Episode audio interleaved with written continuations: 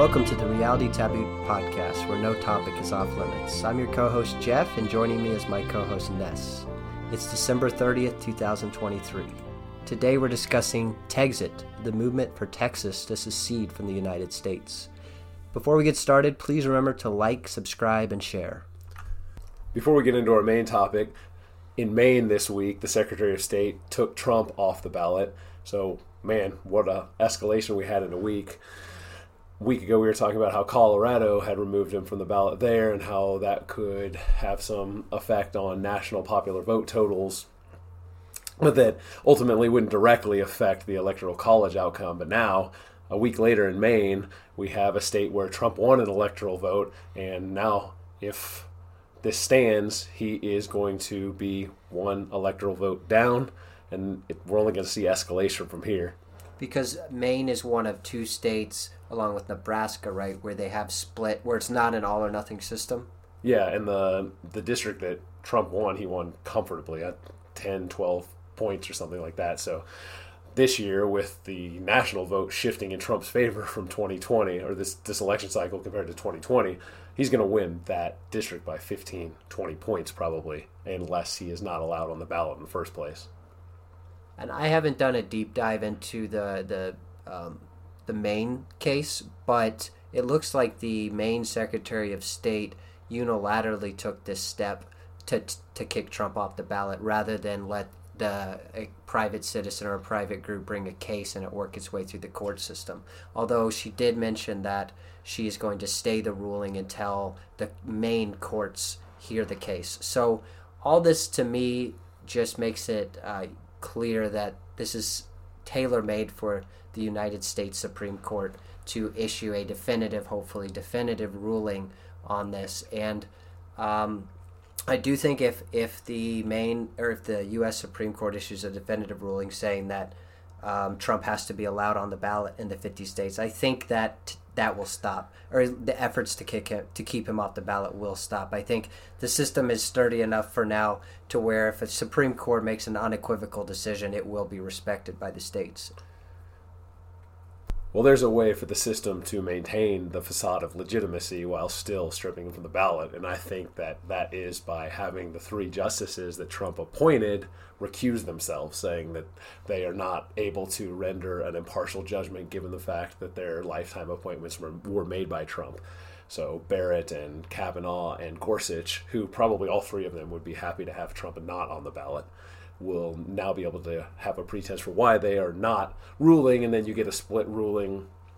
And in the case of a split ruling, the the Supreme Court would defer to the lower court's ruling, which would be to strip Trump from the ballot. And so, from Colorado to Maine to Wisconsin, Michigan, Pennsylvania, a whole host of states, all of which Republicans are going to have to sweep if they are going to have any chance of winning the presidency in the future if they lose Texas segues us perfectly into our main topic today, which is going to be the question of political dissolution generally, and more specifically, the Texas independence movement, or Texit for short. There's a group in Texas called the uh, Texas Nationalist Movement, and they've been organizing a campaign to get uh, enough signatures on a petition to get a ballot question and to be uh, on the ballot in the GOP primary election in March 2024. And so the text of the ballot question that they're trying to get on the ballot is quote, the state of Texas should reassert its status as an independent nation, for or against. And when we started do first a few days ago started doing the show prep for for this episode, we maybe naively assumed that this question was going to get on the ballot, that there was not going to be much of uh, that there were going to be enough signatures and there would be no issue. When you think you're too cynical, you're reminded quickly when you follow American late stage empire politics that you're actually not being cynical enough. The the ballot required something like 97,000 signatures, and the Texas Nationalist Movement said that they had 139,000. But now the Texas GOP is looking to throw the question off the ballot because 130,000 of those 139,000 were electronically garnered, and they're arguing that they had to be handwritten or something, uh, whatever the pretense is, to have the question that they do not want put in front of primary voters kept from being put in front of primary voters. I'm looking at this letter dated December 27th, so just a few days ago, um, written by the chairman of the Republican Party of Texas, basically uh, a, an open letter saying why this ballot uh, question will not be put in front of voters, primarily because they were uh, the the the group was one day late in submitting the signatures and that most of the signatures were invalid because, according to the state GOP uh, chairman, these signatures cannot be electronic, and most of them were electronic. And another, uh, what I noticed in the letter too is they cite the Texas election code um, to get basically to keep this question off the ballot. And that just reminded me again of last week's episode where a big part of uh, Colorado kicking Trump off the ballot was the Colorado election code. So election codes are uh, having a big impact this season, apparently. So that question won't be on the ballot, but there are uh, other several other questions that have already been confirmed will be on the ballot. I'm looking at the 2024 uh, Texas Republican primary ballot propositions. These are so these are questions or ballot propositions that have already been approved and so some of them um, are the Texas legislature should require the use of e verify by all employers in Texas to protect jobs for legal workers by preventing the hiring of illegal aliens. Uh, there's one that prevents uh, in state college tuition for illegal aliens. Um, there's anti amnesty, anti pathway to legalization for illegal aliens, things like that. Um, so, Ness, why do you think questions like that um, seem to be no issue for the state, the Texas state GOP. But secession is one that they'll pull out all the stops to stop.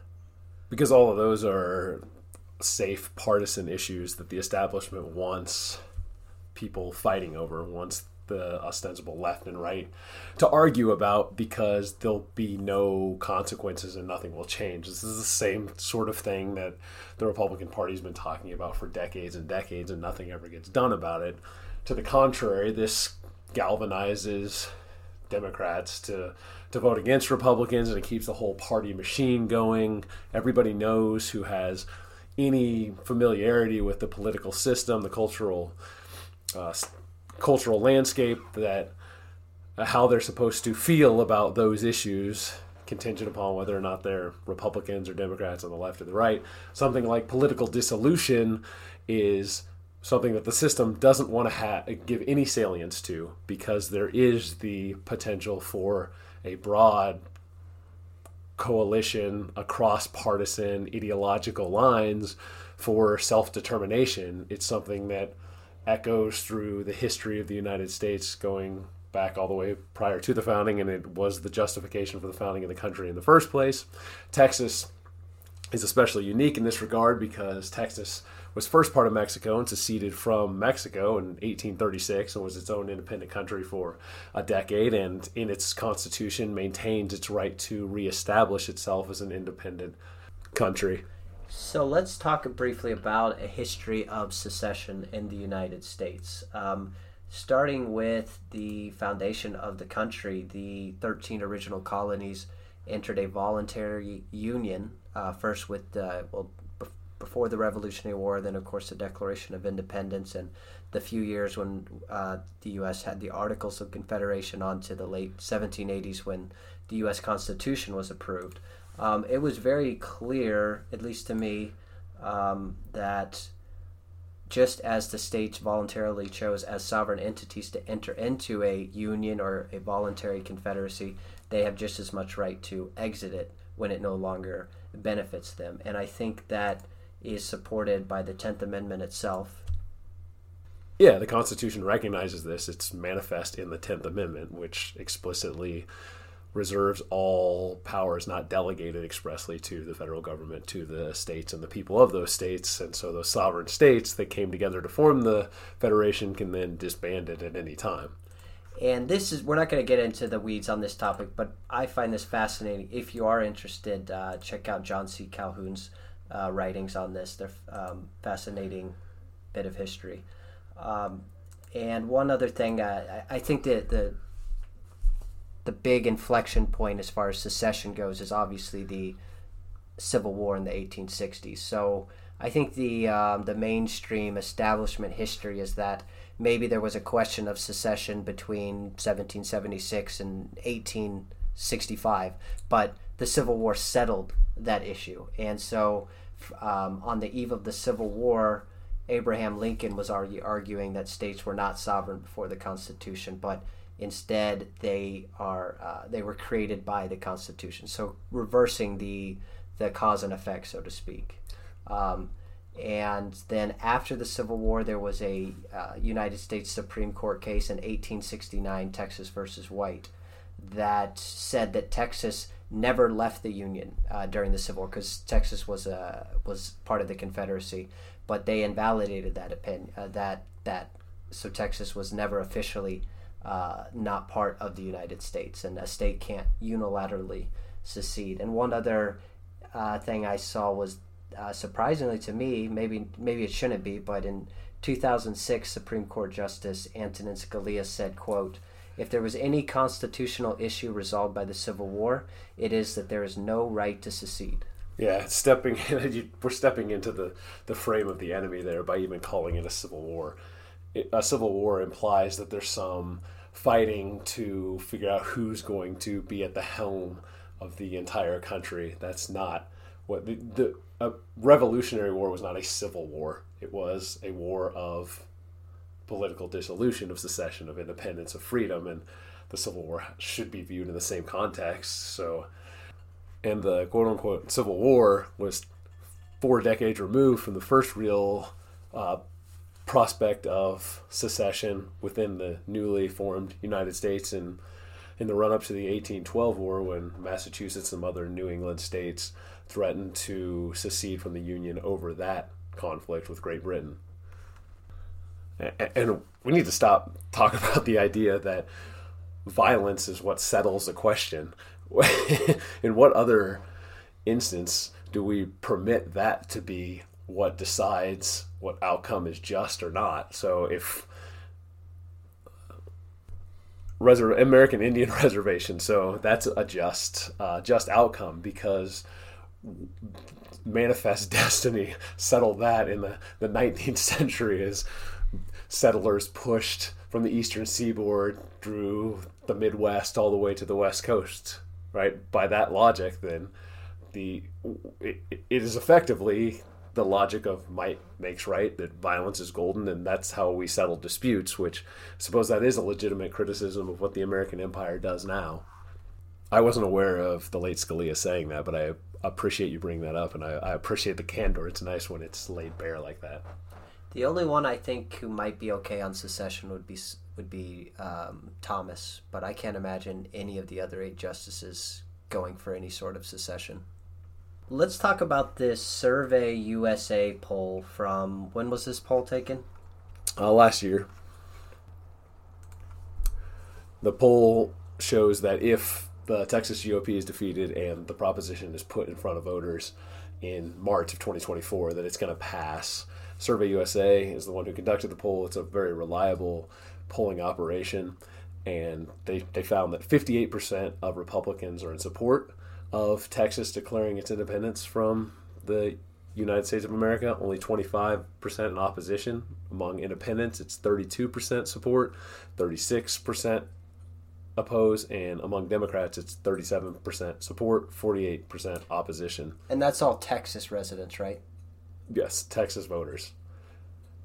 It is interesting to note the large percentage. So the the residuals in these figures that we're bringing up are uh, unsure responses. And so I, I don't want to oversell it here. Those unsure responses, this is an issue. So the other uh, issues that you talked about that are on this primary ballot that are standard issue cultural signifiers for the Republican Party that are going to pass will pass overwhelmingly. These unsure responses from the poll results, most of those are going to end up being in opposition because this is an issue like those other issues have salience. Like we said, they're standard issues. This is something that hasn't had as much discussion, and so uh, that broad swath of the population that's looking to be told how they're supposed to, based on status indicators and what their partisan affiliation is. They're figuring out how they're supposed to come down on this issue. They haven't heard about it, so they don't know yet. But generally, what happens is when people who are unsure, not sure on an issue that they're unfamiliar with, once the powers that be start talking about it and that opposition is going to be unified against this, most of those unsures will end up breaking in opposition. But still, among Republican voters, there's going to be a majority, and among independents and Democrats, while there might not be a majority or even a plurality, there will still be a significant amount of bipartisan support for political dissolution.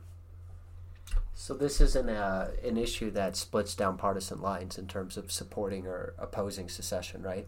No, this is something that is potentially beneficial for everyone to be able to have self determination the fact that su- support for secession is um, at least somewhat diverse in terms of race, age, uh, partisan affiliation uh, makes it seem that different Texans would have different reasons for seceding. So, a uh, white liberal woman living in Austin, if she supports secession, it's probably for a, a much different reason than than a rancher in the panhandle of Texas on that note, what was the racial breakdown regarding supporting and opposing secession in we'll Texas? Go, we'll go through some of the demographic uh, categories. So, whites were in support 48%, oppos- opposed 33%.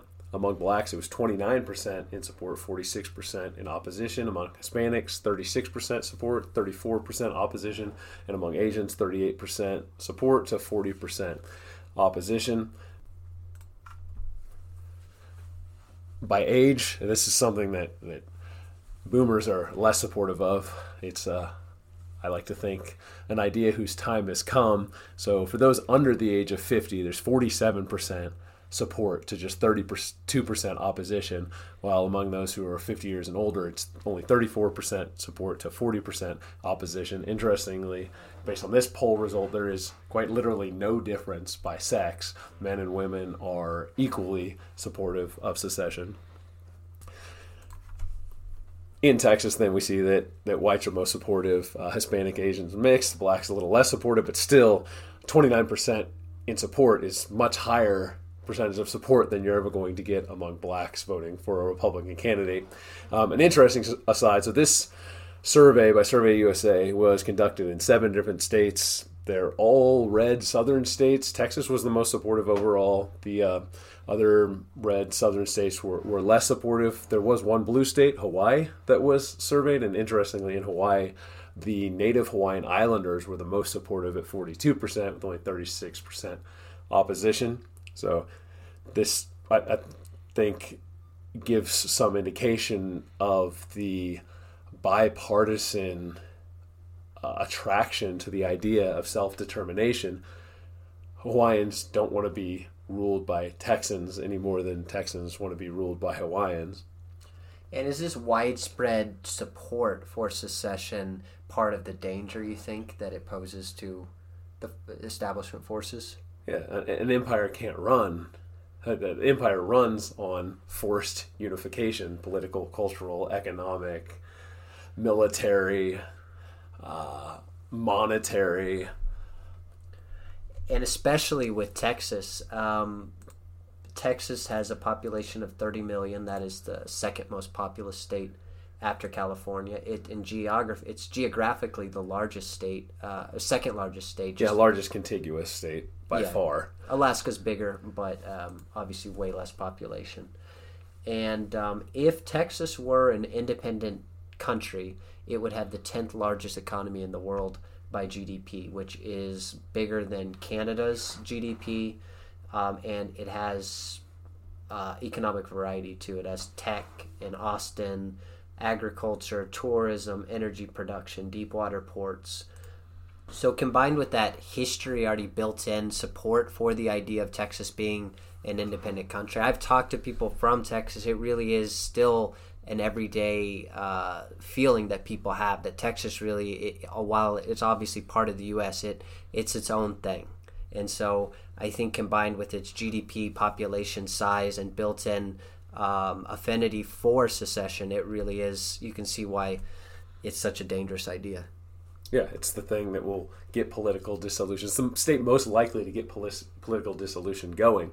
But the uh, immediate political ramifications are obvious for why, if Texas goes, then other red states are going to want to follow. Because without Texas, any sort of Republican control at the national level becomes almost infeasible without, like we had alluded to earlier, without a complete sweeping of the upper Midwest by Republicans. Texas has 40 electoral votes, which is the second most, uh, second only to California, which has 54 electoral votes. So, Ness, I take it you're in favor of Texas seceding from the United States. Of course, it's an idea that's as American as apple pie. It is the definition of American conservatism.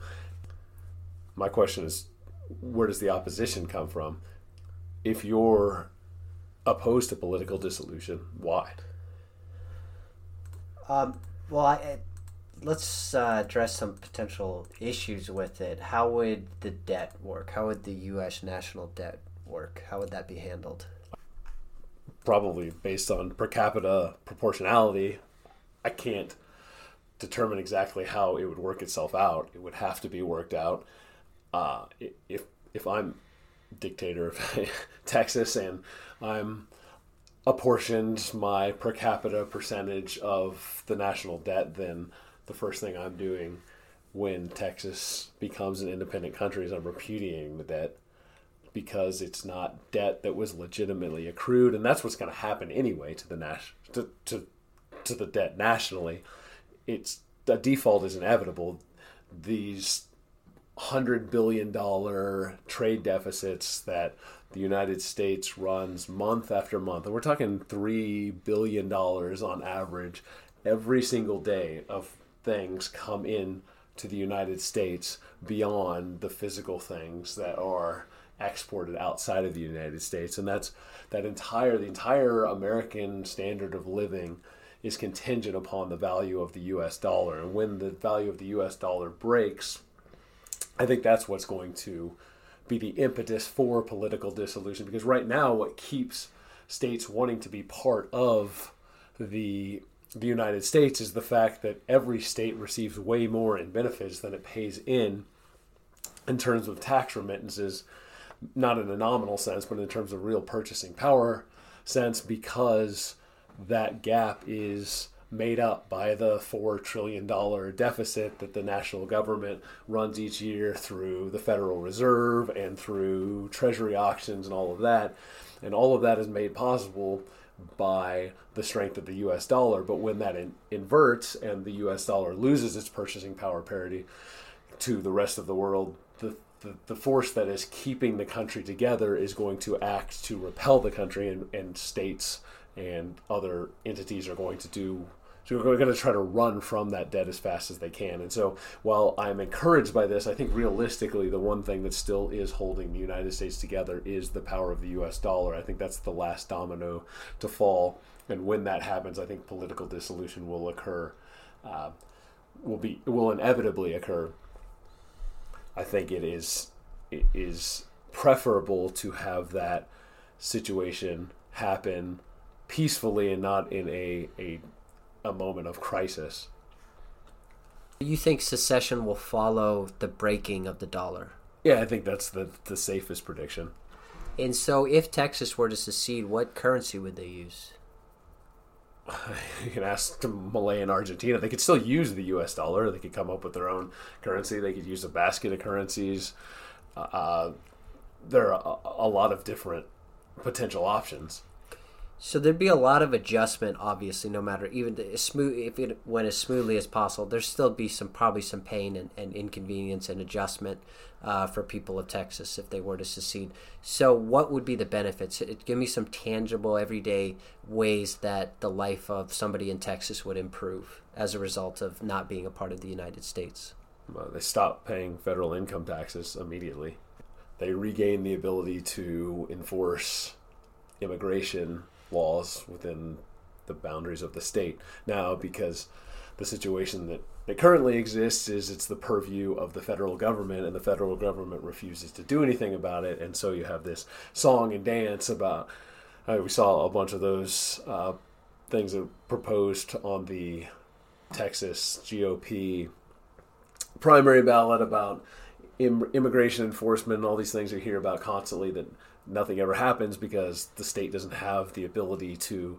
There's no real enforcement mechanism at the state level, um, but that would change. The nobody to, would be able to stop the spikes from going into the Rio Grande River,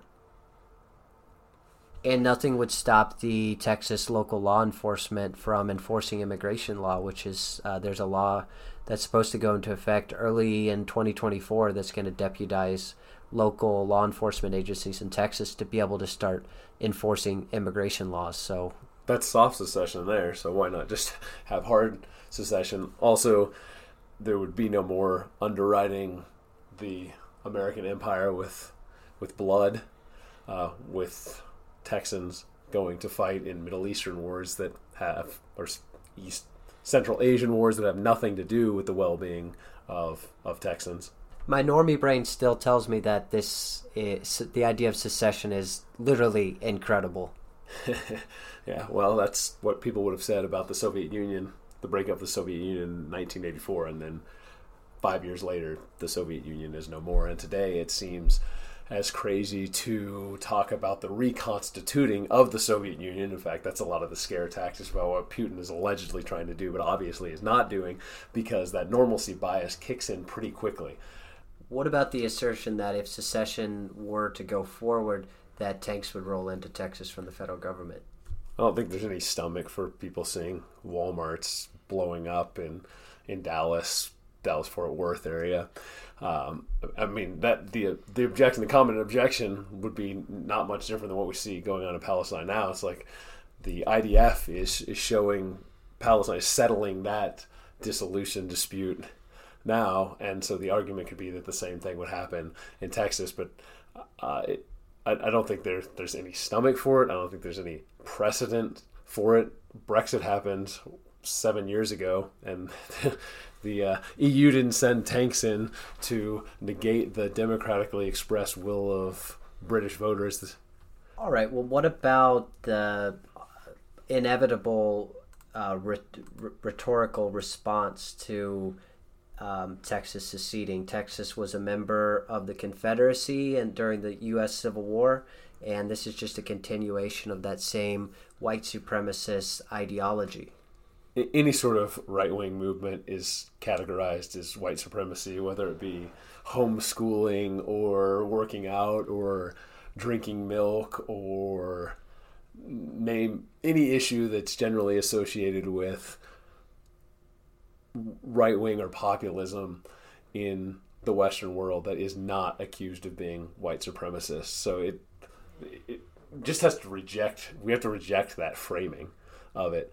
If you want to get into a rhetorical argument about it, well, that should be beneficial. So we're talking about selling the benefits of self determination to people in red state America or blue state America. And so if Texas really is a bastion of white supremacy, then then having those white supremacists removed from the United States and allowing the minorities that are under that white supremacist society in Texas to leave and go to to uh, greener or at least less white pastures in other places should be something that everyone should support. If Texas independence happens, I'm leaving Eagleton and I'm becoming a, a Texan because God bless Texas with His own hands. Right, that's a wrap on the last episode of the Reality Taboo podcast for 2023. We'll see you in 2024. Happy New Year's, guys. Talk to you next time.